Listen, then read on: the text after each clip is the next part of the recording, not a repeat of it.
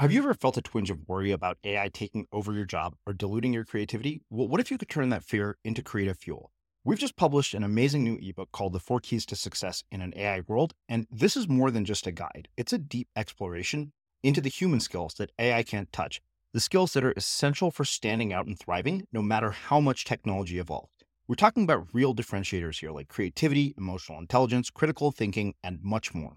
Inside, you'll find actionable insights and strategies to develop these skills, whether you're a creative person, a business person, or just simply someone who loves personal development. This isn't a story about tech taking over, it's a story of human creativity thriving alongside AI. Picture this AI as your creative co pilot, not just as a tool, but a collaborator that enhances your unique human skills. The Four Keys ebook will show you exactly how to do that and view AI in a new way that empowers you instead of overshadows you. Transform your creative potential today. Head over to unmistakablecreative.com slash four keys. Use the number four, K E Y S. That's unmistakablecreative.com slash four keys and download your free copy.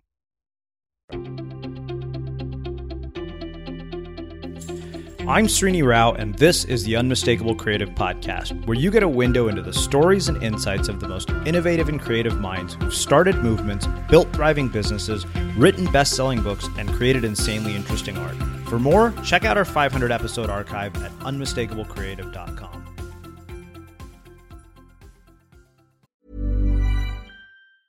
Ryan Reynolds here from Mint Mobile. With the price of just about everything going up during inflation, we thought we'd bring our prices down. So to help us, we brought in a reverse auctioneer, which is apparently a thing. Mint Mobile unlimited premium wireless. Ready to get 30, 30, bit to get 30, bit to get 20, 20, 20, bit to get 20, 20, bit to get 15, 15, 15, 15 just 15 bucks a month. So, Give it a try at mintmobile.com/switch. slash $45 up front for 3 months plus taxes and fees. Promo rate for new customers for limited time. Unlimited more than 40 gigabytes per month slows. Full terms at mintmobile.com. Hi, I'm Daniel, founder of Pretty Litter. Cats and cat owners deserve better than any old-fashioned litter. That's why I teamed up with scientists and veterinarians to create Pretty Litter. Its innovative crystal formula has superior odor control and weighs up to 80% less than clay litter. Pretty Litter even monitors health by changing colors to help detect early signs of potential illness. It's the world's smartest kitty litter. Go to prettylitter.com and use code ACAST for 20% off your first order and a free cat toy. Terms and conditions apply. See site for details. Quality sleep is essential. That's why the Sleep Number Smart Bed is designed for your ever evolving sleep needs. Need a bed that's firmer or softer on either side? Helps you sleep at a comfortable temperature? Sleep Number Smart Beds let you individualize your comfort so you sleep better together. JD Power ranks Sleep Number number 1 in customer satisfaction with mattresses purchased in-store. And now, save 50% on the Sleep Number limited edition Smart Bed for a limited time. For JD Power 2023 award information, visit jdpower.com/awards. Only at a Sleep Number store or sleepnumber.com. Everyone knows therapy is great for solving problems, but getting therapy has its own problems too, like finding the right therapist, fitting into their schedule, and of course, the cost. Well, BetterHelp can solve those problems. It's totally online and built around your schedule. It's surprisingly affordable too. Connect with a credentialed therapist by phone, video, or online chat, all from the comfort of your home. Visit betterhelp.com to learn more and save 10% on your first month. That's BetterHelp H E L P. A lot can happen in the next three years. Like a chatbot may be your new best friend. But what won't change? Needing health insurance. United Healthcare Tri Term Medical Plans are available for these changing times. Underwritten by Golden Rule Insurance Company, they offer budget friendly, flexible coverage for people who are in between jobs or missed open enrollment. The plans last nearly three years in some states, with access to a nationwide network of doctors and hospitals. So, for whatever tomorrow brings, United Healthcare Tri Term Medical Plans may be for you. Learn more at uh1.com. As creators, we're always on the move. Whether it's a live podcast event, a pop up shop, or a workshop, we're constantly interacting with community, and that's where Tap to Pay on iPhone and Stripe comes in. Imagine this you're at a live event, a listener loves your merch, or a participant wants to sign up for your course on the spot. With Tap to Pay on iPhone and Stripe, you can accept their payments right there and then, right from your iPhone, so there's no extra hardware or no delays. Total game changer. It's not just for creators, any business owner can do this. It's about making transactions smoother and much more personal, growing your business in your way. We've been using Stripe for our products and courses for a long time, and now with Tap to Pay on iPhone, you can take your business to the next level too. So visit stripe.com slash tap iPhone to learn more. Remember, folks, with tap to pay on iPhone and Stripe, your business is always at your fingertips. So, one quick thing before we start the episode. Have you visited the art store yet? Be sure to visit unmistakableart.com and check out our new t shirts and make an unmistakable fashion statement. Now, let's get to the episode. In this episode of The Unmistakable Creative, Accidental Creative founder Todd Henry returns to the show to discuss rooting your work in something that truly matters and harnessing the power of your authentic voice. Todd, welcome to The Unmistakable Creative. Thanks so much for taking the time to join us. Thanks, Srini. It's great to be here. Yeah. So you and I go way back. I mean, you were, a guest twice on our show when we were called uh, Blogcast FM. And part of what I've always loved about your work is that you do an amazing job blending practical and inspirational advice together. And so, you know, when I knew you had a new book coming out, I figured this was a no brainer because you absolutely rocked the mic last time. So no pressure at all. Uh, none, but, none whatsoever. but on that note, can you tell us uh, a bit about yourself, your your journey, your story, your background, and how it, that has led to this book and all the work that you do?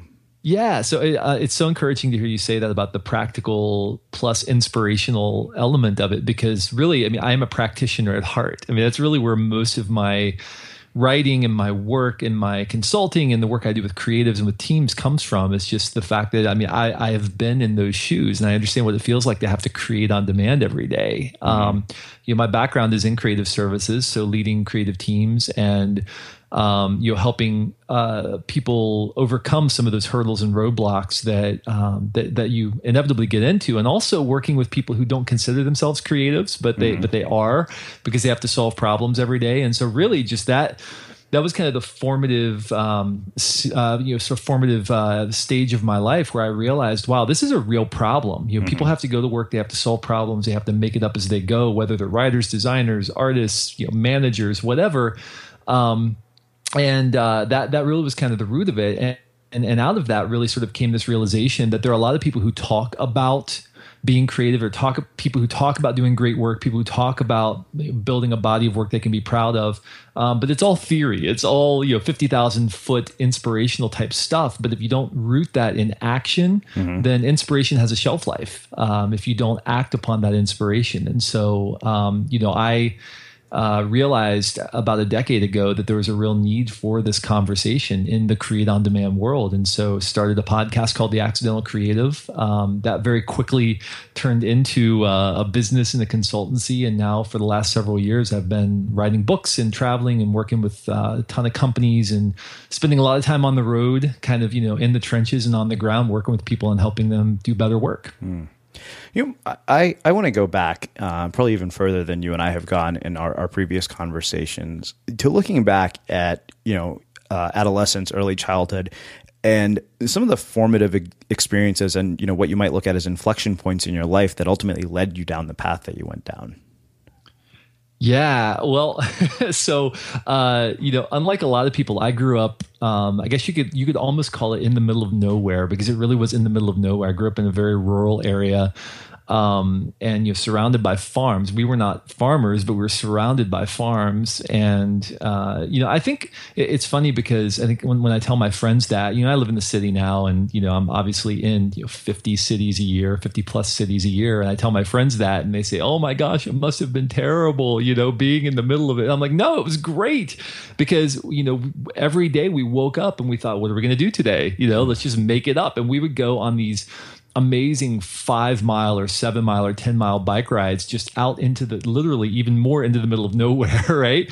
Uh, and, and we were just experimenting. I remember one summer, a friend of a friend of mine who lived um, across the field from me. Uh, we just we, we thought, you know, hey, let's let's make a uh, let's make a helicopter out of out of lawnmower parts, right? And so uh-huh. we spent like the summer strategizing and figuring out what does this look like? You know, how do we do this? And so those are just the kind of things we did because we had to kind of make it up. And it's funny because I look back now and I realize that was such that space and that freedom and that play and that exploration and that ability to not be distracted. You know uh, one of the things we wrestle with, with with our kids today is they're just so distracted because there's so many options. There's so many things going on all the time. They're so busy. Mm-hmm. and so we're trying to create that with our kids that that sense of space. And no we're just not going to have something going on today. We're just going to create space and let you guys play. Because for me i think that was in many ways kind of the fertile soil in which my love of creativity, and my love of innovation, my love of um, of thought and art and all these things uh, sort of were planted, the seeds that were planted. And um, you know, I'm I'm so grateful now that I had that experience growing up. Mm. Did you have uh, influences of, of, mass media, television, and, and, the kinds of things that most of us are exposed to uh, as a part of your upbringing? And if you didn't, how has that influenced and shaped the way you do your work and the way you see the world now? So I did, but it was very different. Okay, so I'm in my early 40s. I'm not sure. I'm not sure how old you are. I'm 37. I'm early, okay, so we're we're you know similar. I guess similar generation. And uh, you know when I when I was growing up, um, you know we really where we lived, we didn't have cable television for a significant amount of uh, time. You know, a significant period of when I was I was growing up. And so if we wanted to change the channel, we had to you know first of all we had to uh, you know, often get up and walk over to the TV and change the channel. But but secondly, we had this this thing that sat on top of the television. It was called a rotor. And you had to go over to the rotor and you had to turn this knob that would point in it was like a compass. It had north south east west. You would point the antenna in the direction of the city that you wanted to get the signal from right? Uh, and so if we wanted to listen you know watch channel 7 we had to point the antenna toward dayton. If we wanted to get you know watch channel four, we had to point the antenna toward Columbus. And so you would go up and you would turn it, it would go click, click, click, click, click, click, and the antenna would turn, and slowly the signal would get better. Um, and it's kind of funny, you know. It's sort of in, in some ways, it almost seems like a, a different world today. But um, you know, I think there's a tremendous amount of um, freedom that comes from limited options. I mm-hmm. think that uh, we become paralyzed by too much choice. We become paralyzed by having too many options in our life, too much uh, potential for busyness, and you know so i think one of the things that i've never struggled with is making decisions because you know i'm used to having limited options and i'm used to running with the best option available. And you know i was never sort of overwhelmed with or paralyzed by unlimited options. And so in creative work and writing and all of that like one of the things i think that has characterized my work is that i'm, I'm pretty doggone decisive. I'll mm-hmm. just make a decision and run with it because i know i can redirect. I can make something out of whatever i choose to do. And you know that word decide comes from the root word to cut off. Mm-hmm. Um, and I think many of us are afraid to, to cut off options because we're afraid we're going to miss out on something. But if we if we don't, then we're not going to we're never going to build a substantive body of work or one that's precise and constant and refined.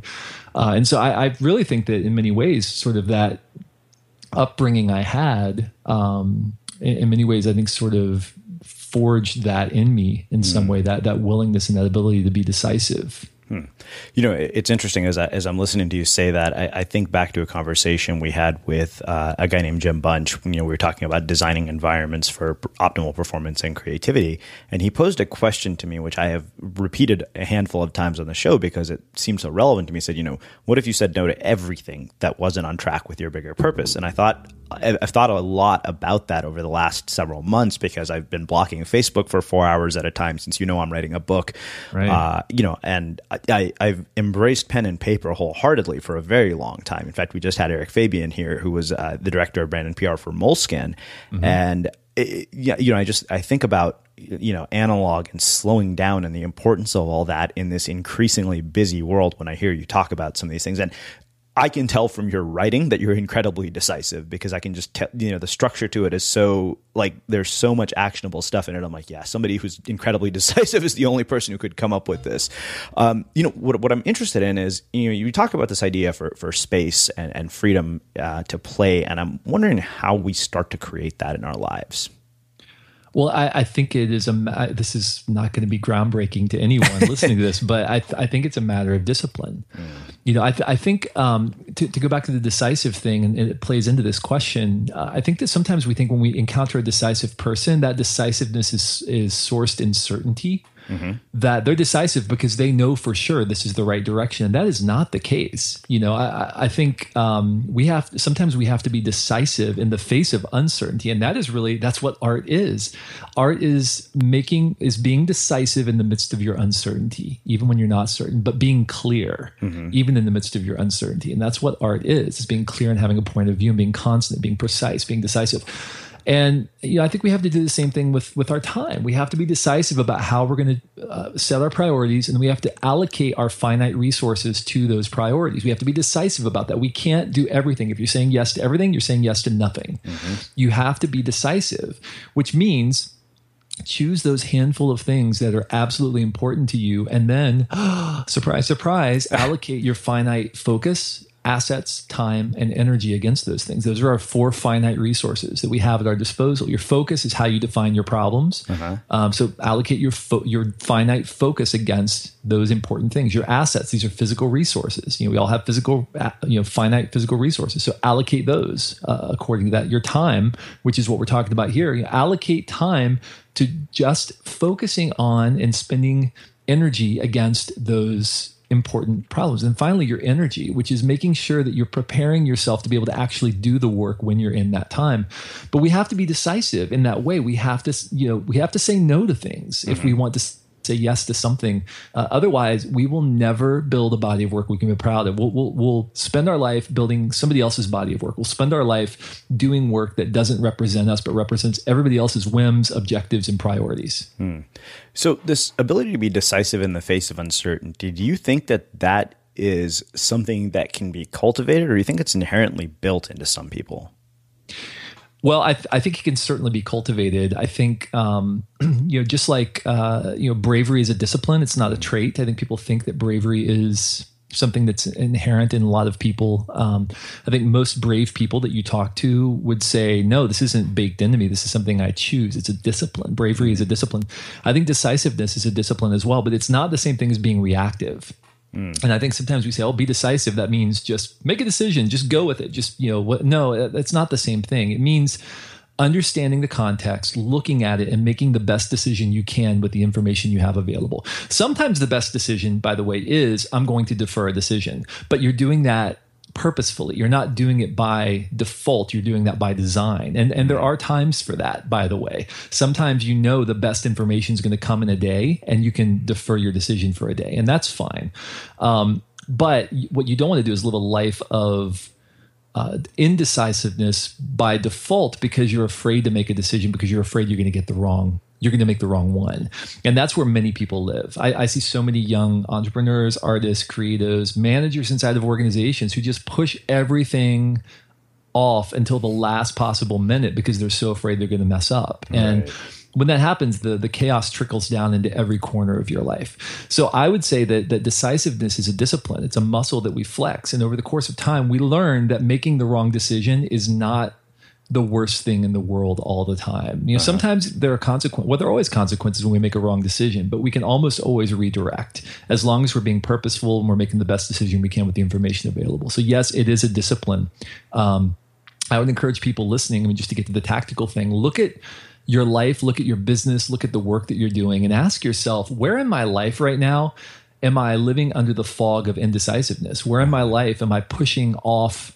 Um, action because I'm waiting for things to become more certain. The reality is, things are very rarely going to become more certain. You have to act with the best information you have, and you can't afford to be unclear when you're uncertain. You have to act with clarity and precision, even in the face of the uncertainty. Wow. Um, well, let's do this. Let's let's shift gears a little bit. Uh, you know, for for everybody listening, I'll link up Todd's previous interviews. I mean, you've written two books, Accidental Creative and Die Empty, both phenomenal, by the way, and on Thank my you. shelf. Uh, what I'd like to get to is kind of how the experiences of your life and your career uh, and the threads of your own body of work have led to this whole new idea of louder than words and developing a voice. Yeah, uh, so I, I, think voice is everything, Srini. Uh-huh. I really do. I think that um, your voice isn't, isn't just what you say; it's how you're heard, it's how other people receive you. And your voice is what allows you to take what it is that you care about and put it out there into the world in the way that it's consumable by others. That other people can interact with your ideas and your insights and your passions and, and your work, uh, and ultimately to influence other people. So you can be the best designer in the world. You can be the best artist in the world. You can have the best idea in the world, build a world changing business. But if your voice isn't refined, if it's not authentic, if it's not powerful, if it's not compelling, nobody's going to care. Nobody's going to pay attention to what you're doing. Uh-huh. So the key I have discovered, and you know, you mentioned my earlier books. You know, the Accidental Creative is about organizing your work. Die Empty is about making sure that you're doing the right work, that you're building, you know, a, a body of work that is around the right things. And louder than words really is about then what do you do? How do you get that out into the world? How do you make your work resonate with people? Um, attention for your work is not a birthright you know you have to earn attention for your work and the way you do that is by harnessing the power of an, uh, of an authentic voice, one that's rooted in what you care about, one that has a compelling vision, that's consonant, that's precise, and one that is founded upon a sense of mastery of your craft or mastery of your platform so that you can then enact that work or that voice in a way that it's going to resonate with other people. Wow. Okay, so this is why I love your work because you give us this amazing framework. And you know, last time with Die Empty, what we did was we dissected the entire framework step by step. So if it's possible, you know, I'd like to go through this idea of developing a voice that resonates. I mean, authentic at this point is such an overused buzzword, and I think somebody even said that in, in the in the you know the little one sheet that they send with the book. Somebody wrote that in there. It's like, right, right. okay, cool. At least he acknowledged that. Um, yeah. So I, would like to talk about this in, in more depth and talk about you know developing a voice that resonates, mastery, you know, all the components that go into this, like the entire framework. Absolutely, love to. Um, and, and just to address the authenticity thing, I agree with you. I think it is a completely overused phrase, and I, I think it's misappropriated. That mm-hmm. word is in some some cases, and um, I uh, in the book, I actually don't refer to authenticity in the same way I think that many people refer to authenticity. They, they tend to think it's um, the same thing as transparency. Mm-hmm. Just, uh, oh, you know, I'm just going to say what I want. And if you like me, you do. If you don't like me, you don't. And that's your problem because I'm just being authentic. And right. listen, uh, if that's your path, if that's what you want to do, that's fine. Just don't expect anybody to pay attention to what you're doing, right? Because uh, it's it's possible they may. You uh-huh. you may you may find your your audience doing that. That's great, but what that mindset lacks is a is a, a sense of empathy. It lacks mm. a sense of vision or understanding of the impact you want your work to make. I hope that you, Srini, are not just screaming into the wilderness. I hope that your desire is to somehow impact and mobilize the people that you're reaching in some way, you know, and to, and to make their lives better in some capacity. And I know that's my goal with my work is mm. to influence and make people's lives better. So to do that you you can't just scream into the wilderness. You have to have a sense of who you're trying to reach and how you want to reach them. So authenticity, as I define it, is rooting your work in something that matters to you and actually having skin in the game actually letting people see that you care about what it is you're talking about, that this isn't just some sort of external fabricated shell for you, but instead, when we talk about your authentic voice, that means that it's coming from a deep well of genuine concern, genuine care, that you've put skin in the game and people can see that because it's founded upon you, not some fabrication of you.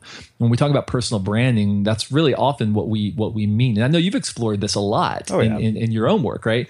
Um, we tend to talk about personal branding, you know, building some sort of you know, external shell that's that's you know going to make us look good to the world. And you know how do we position ourselves? And all these kinds of words these phrases that we use and we use them in business we use them in you know personal branding and all of this. But what's often lacking from that conversation is is this work really founded upon something you care about? Mm-hmm. you know mm-hmm. because ultimately if it's not then it's going to crumble. It's going to be hollow.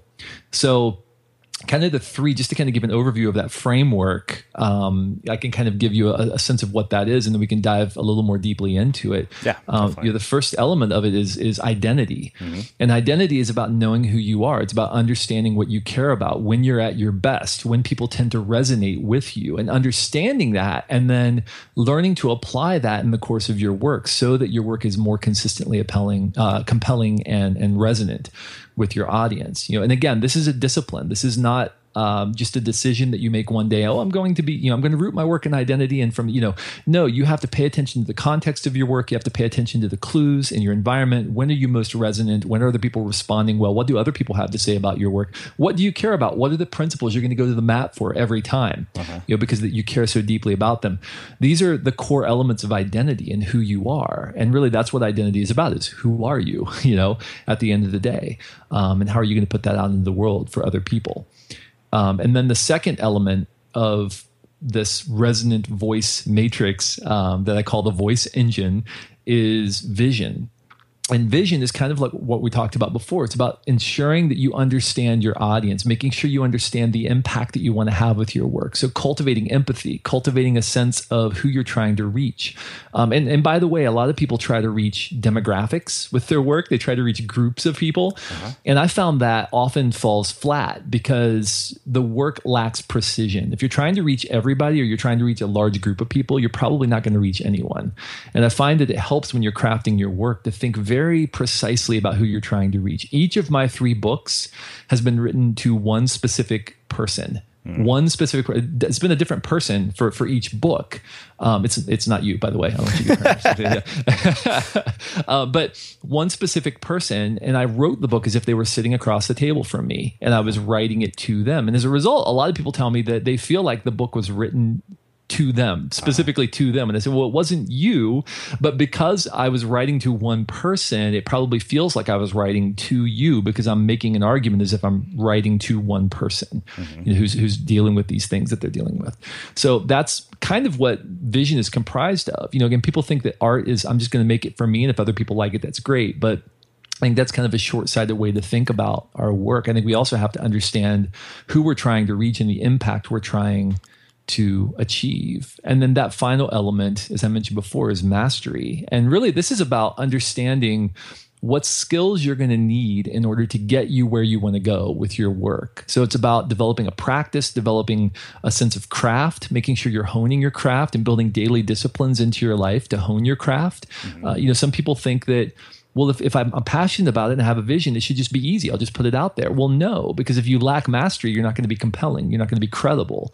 So you have to develop a sense of mastery of your craft, but also a sense of a mastery of timing mm-hmm. because you can have the best idea in the world and you can put it out there at the wrong time or in the wrong way, in the wrong context, and nobody's going to resonate with it as well.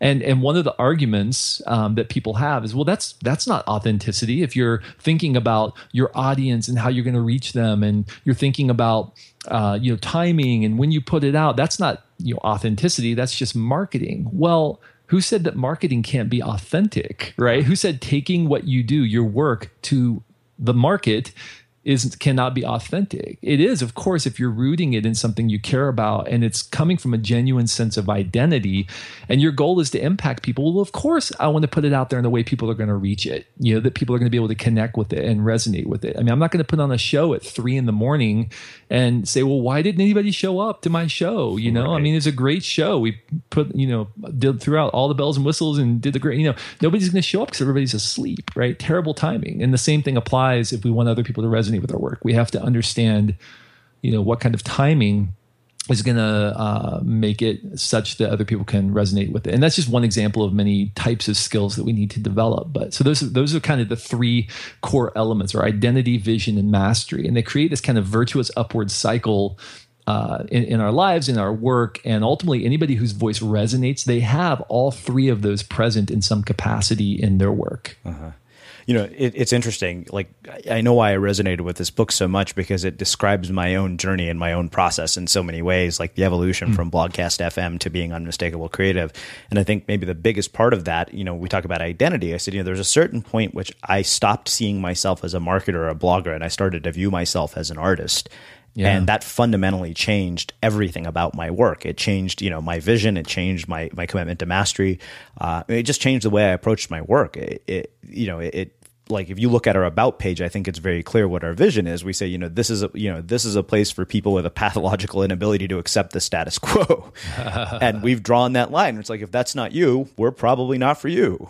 Right. Absolutely. Well, and and that you know, Blogcast FM was an important part of your journey, mm-hmm. obviously. Mm-hmm. Um, and, oh yeah, I mean, it's you know, where I honed my skills as an interviewer for sure. Absolutely, and unmistakable creative um, is without uh, you know, without a doubt, is a, huge inflection point in your journey. But here's the thing I think people often overlook. I mean, you did not come out of the womb as, you know, unmistakable creative, right? I mean, no, we came out of the process. womb as interviews with up and coming bloggers. Right. absolutely. Blog. You know, and, and that's great. And that's important. And that's significant. It's an important part of your journey because it's how you developed and you honed your mm-hmm. voice. And so I think sometimes people think they use this phrase, find your voice. And I was yeah. very careful to scrub that language out of everywhere in the book. Anywhere that it accidentally uh, snuck into the, the language, I scrubbed it out as I was writing it because I wanted to focus on developing your voice your voice isn't something that you go one day and you you know dig in a little pile of of rubble and you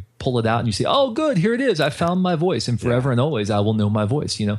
Um, that's not the way it is. And i think that's a great myth of our age is that people discover their voice and then they go on and create great work. The reality is that most people even brilliant top of their game professionals people who are out there household names are constantly in the process of refining and developing their voice. And it's a lifelong journey. You're going to be discovering things about yourself for many, many years to come. And probably for you, unmistakable is not the last stepping stone on that journey, right? But it's a significant one yeah. um, for you because you've, you've uncovered something, a pattern has been formed mm-hmm. through persistence, through sweat, through effort, through excavation. And suddenly, boom, a pattern is formed and you learn something about yourself and it creates a, a giant inflection point or breakthrough in your work but those kinds of things only happen if we're persistent and we work and we excavate and we pay attention to the clues over the course of time. The, mm-hmm. the, the danger is when we become fossilized. I mean, how sad would it have been, Srini, if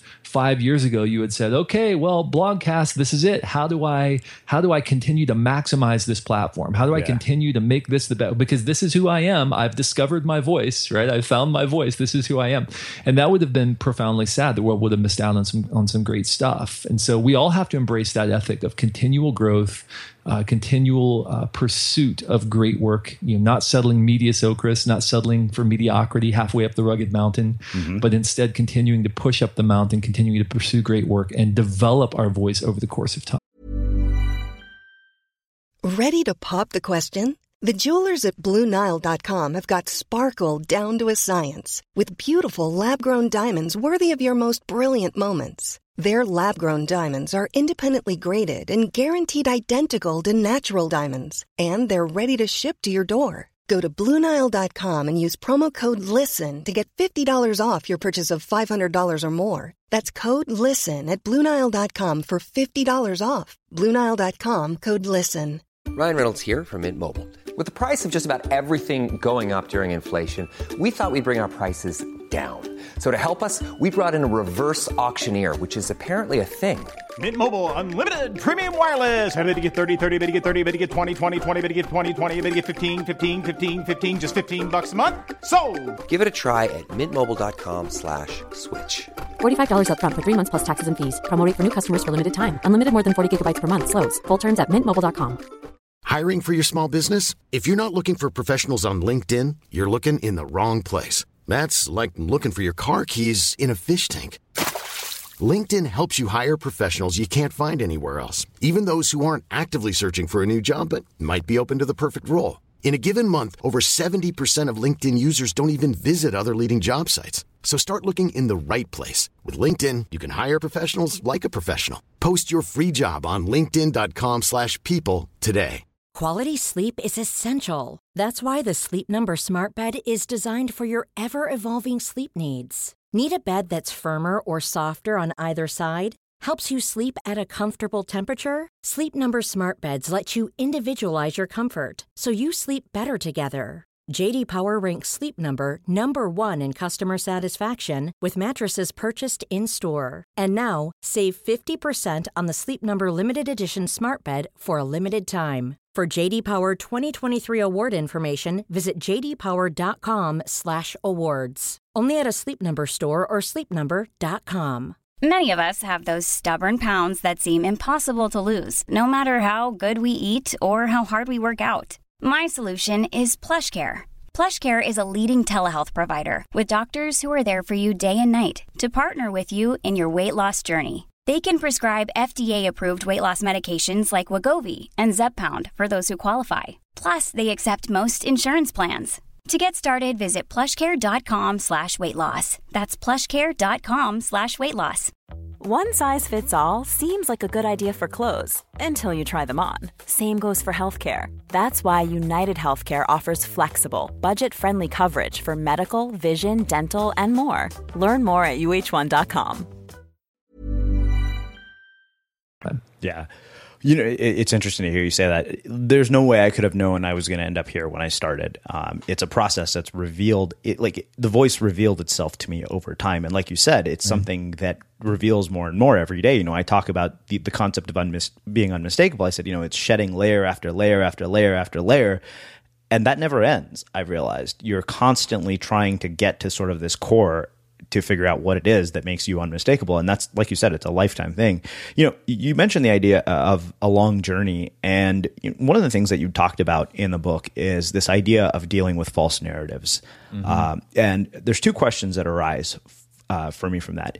in sort of the path from you know starting accidental creative to creating this book and to getting to do all this amazing work with all these fascinating people uh, have there been any rock bottom moments in your own life and how have you navigated out of them and how do we deal with false narratives and change them so that we can do our best work so those are like five questions in one. Sorry. um, well, the answer to your question is yeah. I mean, of course, uh, there have been some some terrible moments, um, moments of self doubt, moments of you know d- having destroyed something that I made that took me a lot of time to to make and to build, but not destroying it on purpose. I mean, there's yeah. creative destruction, and then there's you know I made a mistake and I destroyed everything I'd been working for.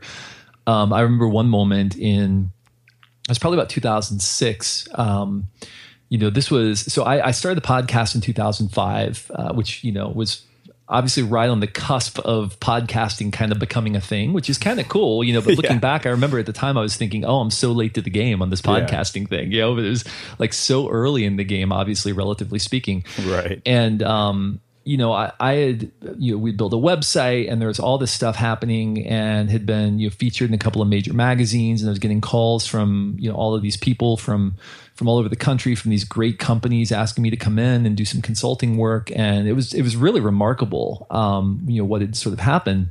But I remember, one night I, you know, at the time we were very, it was a very, very young, um, you know, uh, initiative. And I was doing a lot of work myself that I probably shouldn't have been doing, um, mm-hmm. which is a lesson, you know, I kind of have learned over time and made a couple of mistakes and, and completely destroyed, um, basically destroyed the, the, back end of our website, the database, um, and, and, basically a way that it could not be repaired. And I remember I came out of I was working in a little home office at the time. I remember coming out and sitting down in the living room, and I, my wife could tell something was going on, and she said, "What's going on? What's the matter?" And I said, "I have just destroyed three years of work. Mm. Basically, have completely destroyed it. Um, I didn't know what I was doing. Uh, it was. I mean, I just had that pit in my stomach, like." maybe this is it. Maybe this is the end. Maybe I just need to give up. Maybe, you know, whatever, whatever, whatever and I sat there wallowing in self pity for about, you know, 15, 20 minutes. And she just kind of looked at me and said, I'm really sorry this happened to you, um, but maybe this is an opportunity for you. Mm. And I remember that in that moment, I remember having these sort of two conflicting uh, feelings in my my gut. One of which was to like jump up and start shouting words that were not too kind, right? Yeah. Uh, and then this uh, because I was just I was angry at what had happened. I was angry at myself. Um, and the other one was just this deep sense of love and sense of connectedness at this woman who knew me so well and knew um, you know my passions and knew what I was really what I was really going through and what I was really about. Um, and it heard me talk about how passionate I am about this initiative. And so I got up and I went back in. It was like eleven o'clock at night, and I remember I worked until like four four thirty in the morning, and um, and got everything back online, fixed everything somehow. Somehow it was amazing. And there's all kinds of weird sort of self healing stuff that happened with the site as I was working on it. I don't know if the the server was like repairing from a backup or so. I don't know what happened, but somehow everything came back online. So that you know, now looking back, it seems like, oh, your website crashed, big deal. But right. at the moment, that was a that was a moment of, of real decision for me where I, I had to, to choose: Am I going to go on with this? Am I going to make this into something, uh, or am I going to give up? Yeah. And at that moment, the only thing that kept me going was my drive, my passion for the work I was doing and the impact I wanted to have. Um, and that was, by the way, the beginning of another inflection point for, for me that eventually led to the first book deal in 2009 and a lot of other things. And it's funny now looking back on it, I can't believe I would ever in a million years have let something as silly as that stand in the way of all this this stuff that I get to do now um, and have been doing now for you know quite quite a few years. Um, so that's one one moment um, just in, in, in the recent past but i would say another one was quite frankly when i was writing this new book mm-hmm. um, you know i was really wrestling through with this with regard to narratives um, and some of these things that you, that you, you brought up uh, really wrestling through um, these these narratives in my head about you know how are people going to receive this? How are people going to read this? How are people going to like this? Are they going to like it? Are they not going to like it? People have expectations of you. You know, you've had two books. One of them was was you know the last one was pretty well acclaimed. The first one sold a ton of copies. You know, um, people have these expectations of you, and is this book going to meet their expectations? And you know, there were there were times when I had to write on a post-it note stop listening to the voices and put it on my monitor. Um, not because I'm, you know, literally hearing voices in my head, but because I recognize that it's so easy to fall into this place where you're shaping your work according to the expectations of others and what you think they're going to want from you rather than what it is your intuition is telling you.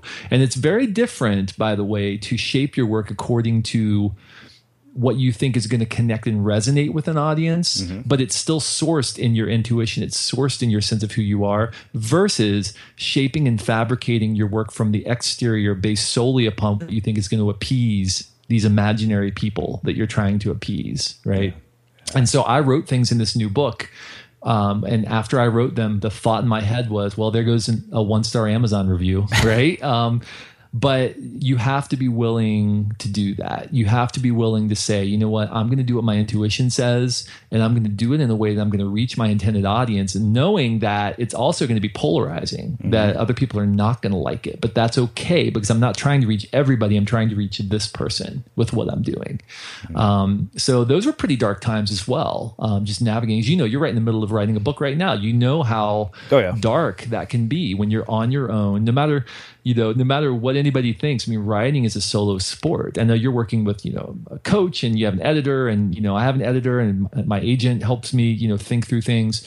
But at the end of the day, it's me with my butt in a chair staring at a monitor and saying, what do I have to offer of value to other people?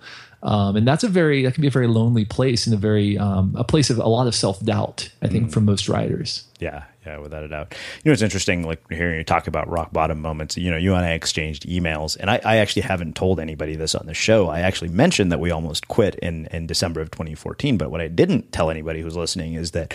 Um, you know, we we had had this blowout success of an event the year before, and yeah. when I saw that, you know, this thing that I had built, this thing that I had called in every favor I'd had for in the last five years, and was amazing the year before, was not going to happen. I mean, it just sent me into a tailspin. Mm. Um, I like December was probably the worst month of my entire life. I was like, I want this to end. And I remember thinking, I'm like, I'm done. Like, it's over. Uh, I don't know what I'm going to do. And it's interesting. I was like, so why do you keep going? I'm like, because I don't know what else to do for the time being.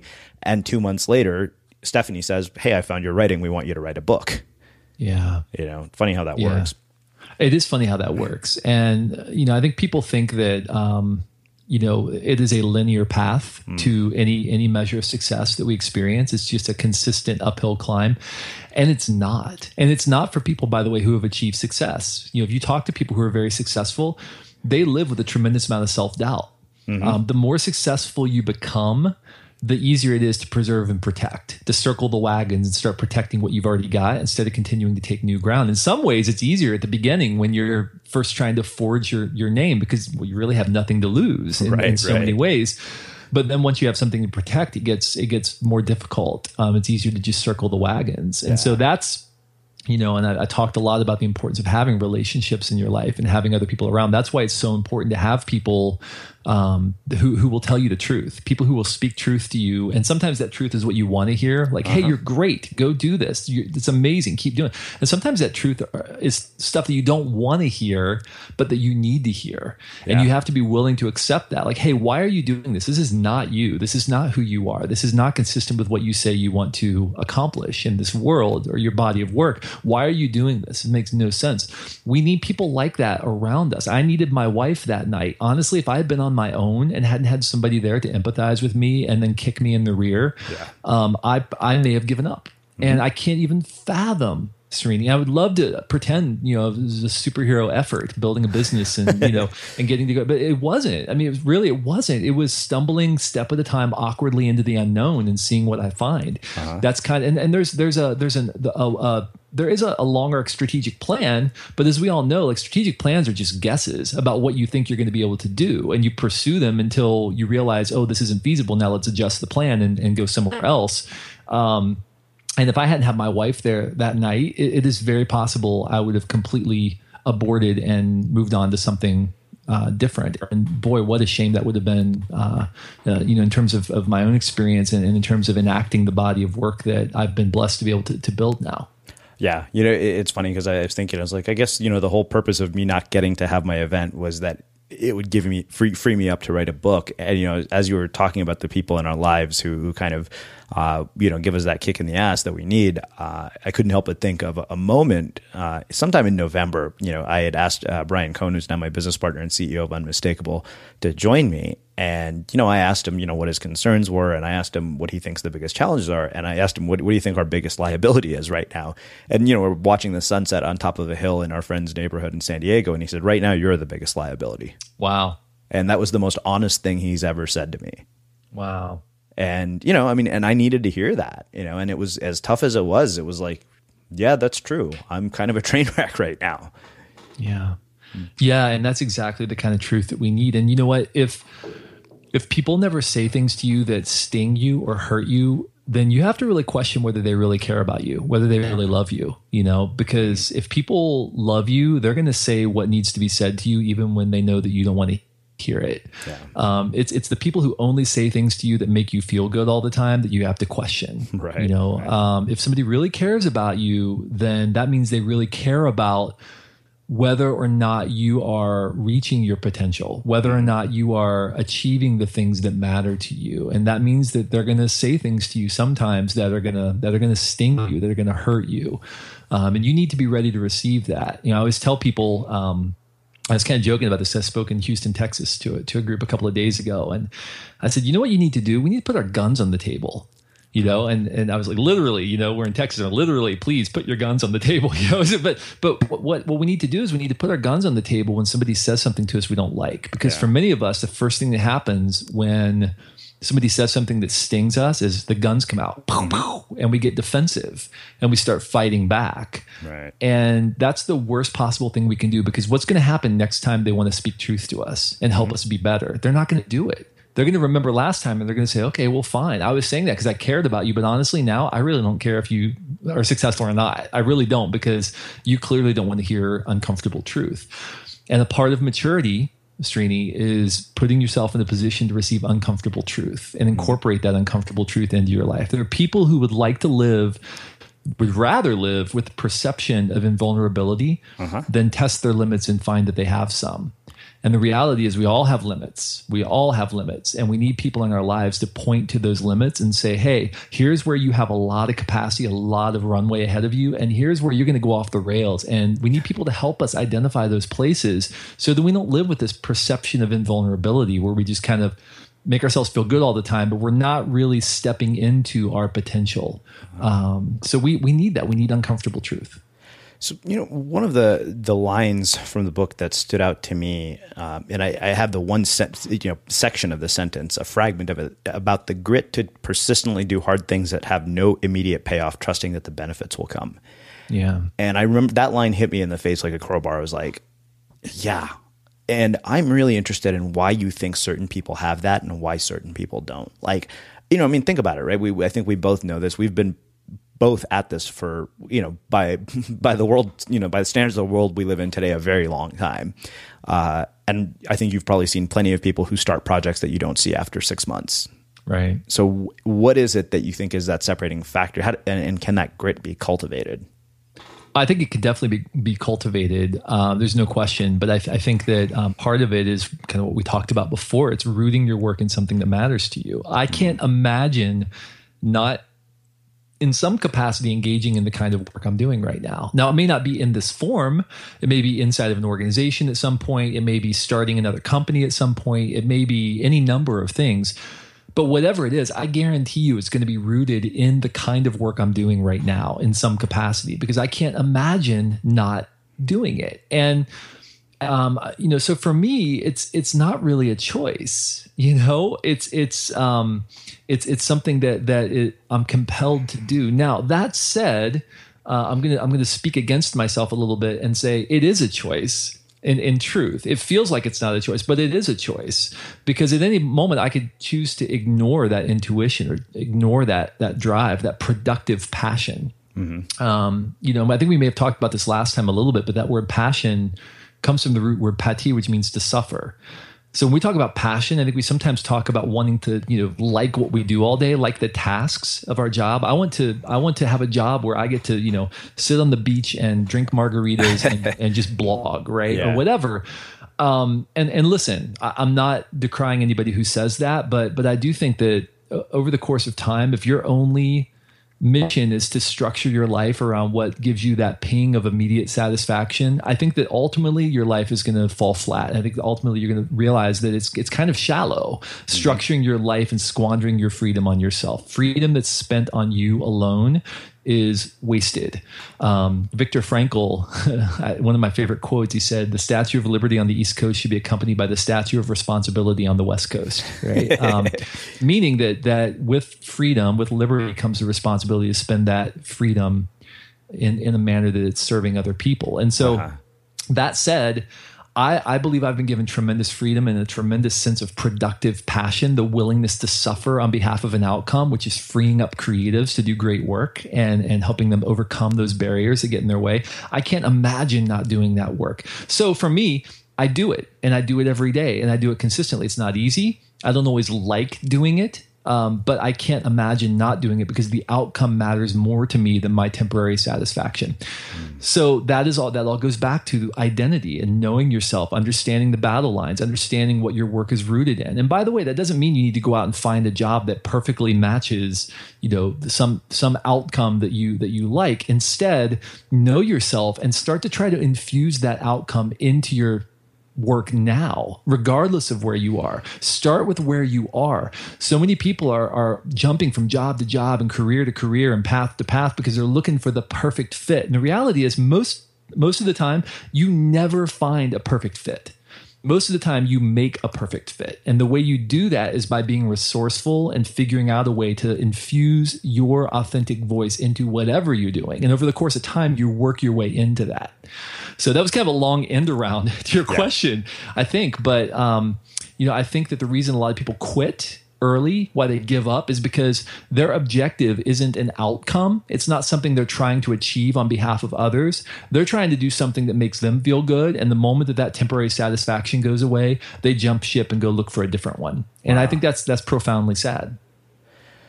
Amazing. Um, we got about five more minutes, and what I'd like to do uh, with the remainder of, of our time is basically talk a little bit about the practical applications of these concepts that you've talked about. Like, how do we infuse them into our day to day lives and the work that we're doing every day?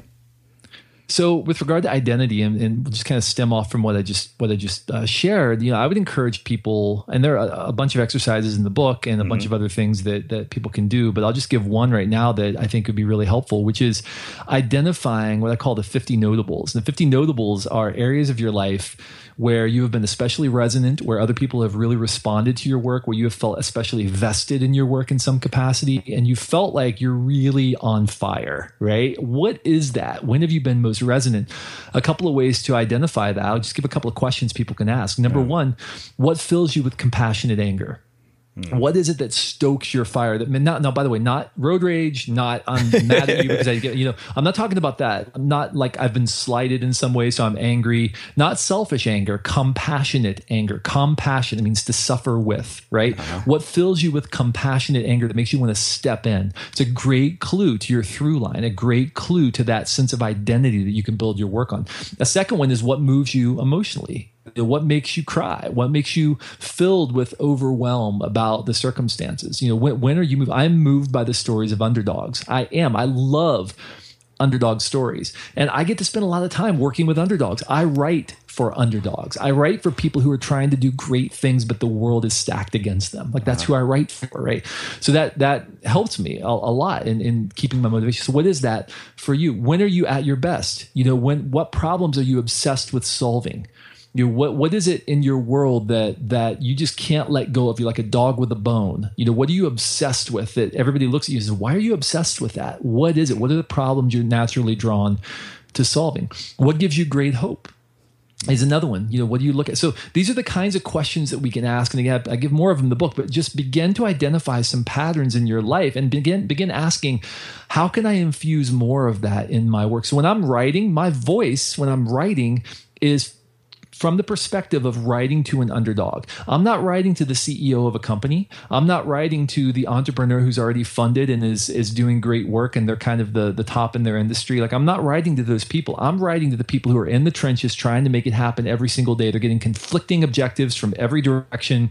You know, um, nobody believes in them, but they know they've got a great idea. Those are the kinds of people I'm writing to in my work because I'm writing to the underdog typically. Um, so that that's just that's one thing with regard to identity. With regard to vision, very simply, begin to identify your intended audience for your work. Mm. Who are you making your work for? Not a demographic, not a psychographic, not a group, but an individual. You know, in his book on writing, Stephen King talks about his ideal reader and his ideal reader is his wife um, for his for his novels. But he has his wife in mind as he's writing. And as a result he's able to shape and and define his work and make it precise and consonant in a way that it will connect with her. So i would encourage you if you're an artist if you're an entrepreneur if you're a writer whatever it is you do designer think about one person you're trying to impact with your work and see if you can shape your work for that person so that it's more precise. And then with regard to mastery develop a set of daily practices. You and I were talking offline. It was offline or during this interview about the thousand words a day thing. Yeah. Um, for me, that's a that's a practice. That's a practice for you.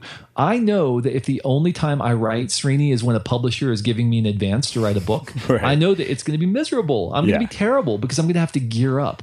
So, what does it take for you to stay in game shape? What is the set of practice? If you're a designer, that might mean that you do some spec work uh, once a week or twice a week or maybe every day. You do something small. You're doing some little kind of spec work that helps you experiment and practice and stay in shape. If you're a writer, you should be writing every day. Even when nobody's paying you, you should be writing. You know, if uh, if you're a leader or a manager of an organization, then you should be generating ideas for your business every single day to stay in game shape. That's what you should be doing. So whatever that is for you, I'd encourage you to, to develop a set of daily practices that can help you engage um, and, and stay in a position where you're ready to deliver when it matters most. And as you do these things, again, these highly practical things, your voice begins to develop and you begin to become more compelling and more resonant. Wow. Well, Todd, this has been great uh, as as I expected it would be. I mean, every time you have you here, that's like felt with like practical and inspirational advice. So I, I, expected nothing less. Uh, and I want to wrap with my final question, which is how we finish every interview at the unmistakable creative. What do you think it is that makes something somebody or something unmistakable? I think the thing that makes somebody unmistakable is the unswerving commitment to stand their ground, to be decisive, and to do work that is founded upon true values, not imposed values. And I think that when we do that, I think that we are unmistakable. And I think that that's ultimately how we change the very world around us. Awesome. Well, like I said, this has been incredible. And uh, for everybody listening, uh, we will wrap the show with that. If you like what you heard, the greatest compliment you could give us is to share the show with a friend and let people know what you think by leaving a review on iTunes. Thanks for listening to The Unmistakable Creative.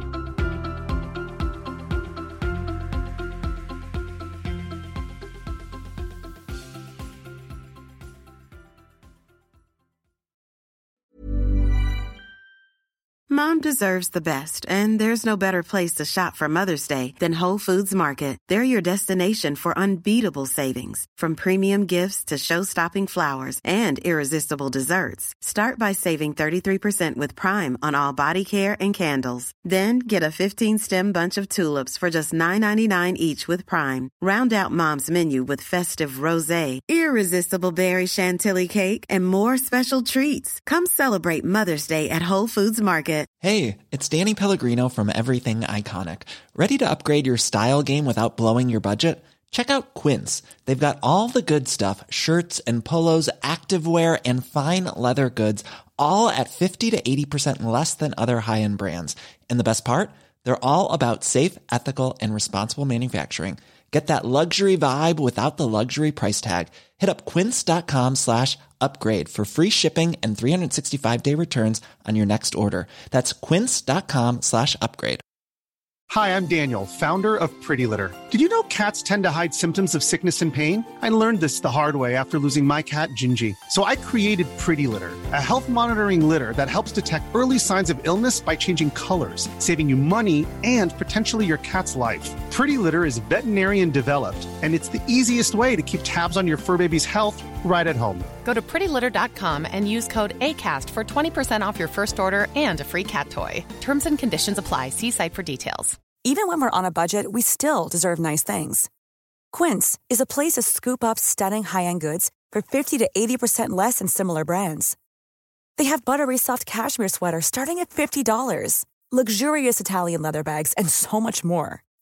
Plus, Quince only works with factories that use safe, ethical, and responsible manufacturing. Get the high-end goods you'll love without the high price tag with Quince. Go to quince.com slash style for free shipping and 365-day returns. Mom deserves the best, and there's no better place to shop for Mother's Day than Whole Foods Market. They're your destination for unbeatable savings, from premium gifts to show-stopping flowers and irresistible desserts. Start by saving 33% with Prime on all body care and candles. Then get a 15-stem bunch of tulips for just $9.99 each with Prime. Round out Mom's menu with festive rosé, irresistible berry chantilly cake, and more special treats. Come celebrate Mother's Day at Whole Foods Market. Imagine the softest sheets you've ever felt. Now imagine them getting even softer over time. That's what you'll feel with Bowl and Branch's organic cotton sheets. In a recent customer survey, 96% replied that Bowl and Branch sheets get softer with every wash. Start getting your best night's sleep in these sheets that get softer and softer for years to come. Try their sheets with a 30-night guarantee. Plus, get 15% off your first order at bowlandbranch.com. Code BUTTERY. Exclusions apply. See site for details. Have you ever felt a twinge of worry about AI taking over your job or diluting your creativity? Well, what if you could turn that fear into creative fuel? We've just published an amazing new ebook called The Four Keys to Success in an AI World. And this is more than just a guide, it's a deep exploration into the human skills that AI can't touch, the skills that are essential for standing out and thriving, no matter how much technology evolves. We're talking about real differentiators here like creativity, emotional intelligence, critical thinking, and much more. Inside, you'll find actionable insights and strategies to develop these skills, whether you're a creative person, a business person, or just simply someone who loves personal development. This isn't a story about tech taking over, it's a story of human creativity thriving alongside AI. Picture this AI as your creative co pilot, not just as a tool, but a collaborator that enhances your unique human skills. The Four Keys ebook will show you exactly how to do that and view AI in a new way that empowers you instead of overshadows you. Transform your creative potential today. Head over to unmistakablecreative.com slash four keys. Use the number four, K E Y S. That's unmistakablecreative.com slash four keys and download your free copy.